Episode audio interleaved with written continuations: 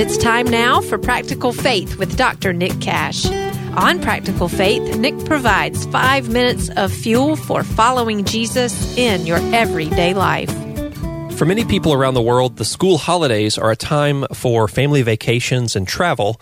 Many spend weeks, even months, planning and preparing for their week or two away as a family.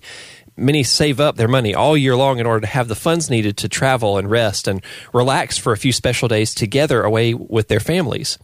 Well, with just a little extra planning and intentionality, you can make your family vacation into a family spiritual retreat. Now, not only will you refresh your bodies and your minds, but your souls as well. And your family will share the bond of having encountered God together while away on vacation. And let me say to you, truly anyone can do this. And there's very little cost. So let's dive in. How do you make your family vacation into a family spiritual retreat? Well, for your preparation ahead of time, you'll want to acquire some age appropriate devotional guides for each member of your family. You can buy these yourself, you know, in the store online, or you can borrow them from a friend or from your church just depending on your budget or your access to those resources. Now, Diana and I first did this with our family when our kids were nine, eight, and five. And here were my personal guidelines when I was looking for devotional material for them. First, I wanted devotionals that had a short guiding thought or a story or a truth. Second, I wanted the devotional to give a few scripture references that our children could look up in their own Bible. And third, I wanted them to have a short prayer introduction or prayer guide to close out each day's devotion. Now, let me explain each of those three priorities for you a little bit further. First, I wanted the devotional material to be truth filled and meaty, not just something shallow and fluffy. Second, I wanted my kids to have the experience of actually flipping through the real pages of their own Bibles, not just reading a verse printed on the page of the devotional book. I wanted them to have that experience of starting to learn through through daily use how their Bible's organized, where the books within the Bible are located, what it's like to find a meaningful verse and read it, and where it physically appears on the page. To me, this this is an invaluable daily exercise.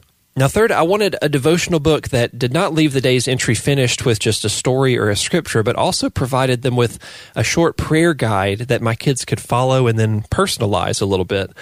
I wanted our kids to get into that habit of taking each thought, taking each question they have, each feeling they're having, just taking all of these to God in prayer, developing that constant inner dialogue with God that 1 Thessalonians 5:17 teaches us to have.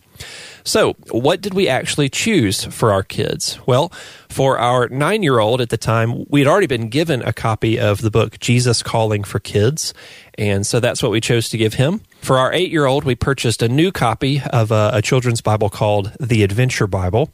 And for our five year old, we used uh, a book called The Beginner's Bible, which our two older children had actually used when they were her age. So, our first step was to get each of them a devotional guidebook to use during the special retreat time each day on our vacation. Now, also, when you do this, it's important to make sure that each child has their own physical copy of the Bible that they can read during their devotional time.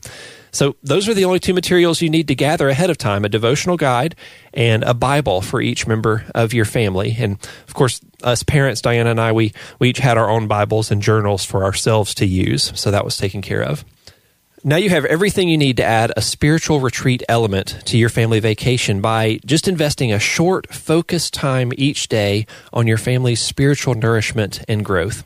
In the next episode, I'll provide a sample one week plan that you can use to guide your family's daily devotional time while you're away on vacation together.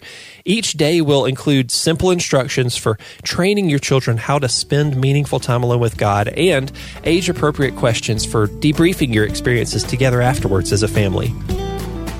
Thank you for listening to this episode of Practical Faith. Find past episodes of the Practical Faith podcast wherever podcasts are distributed and access more free resources on discipleship and how to integrate Christian faith into your everyday life at liketreesplanted.com.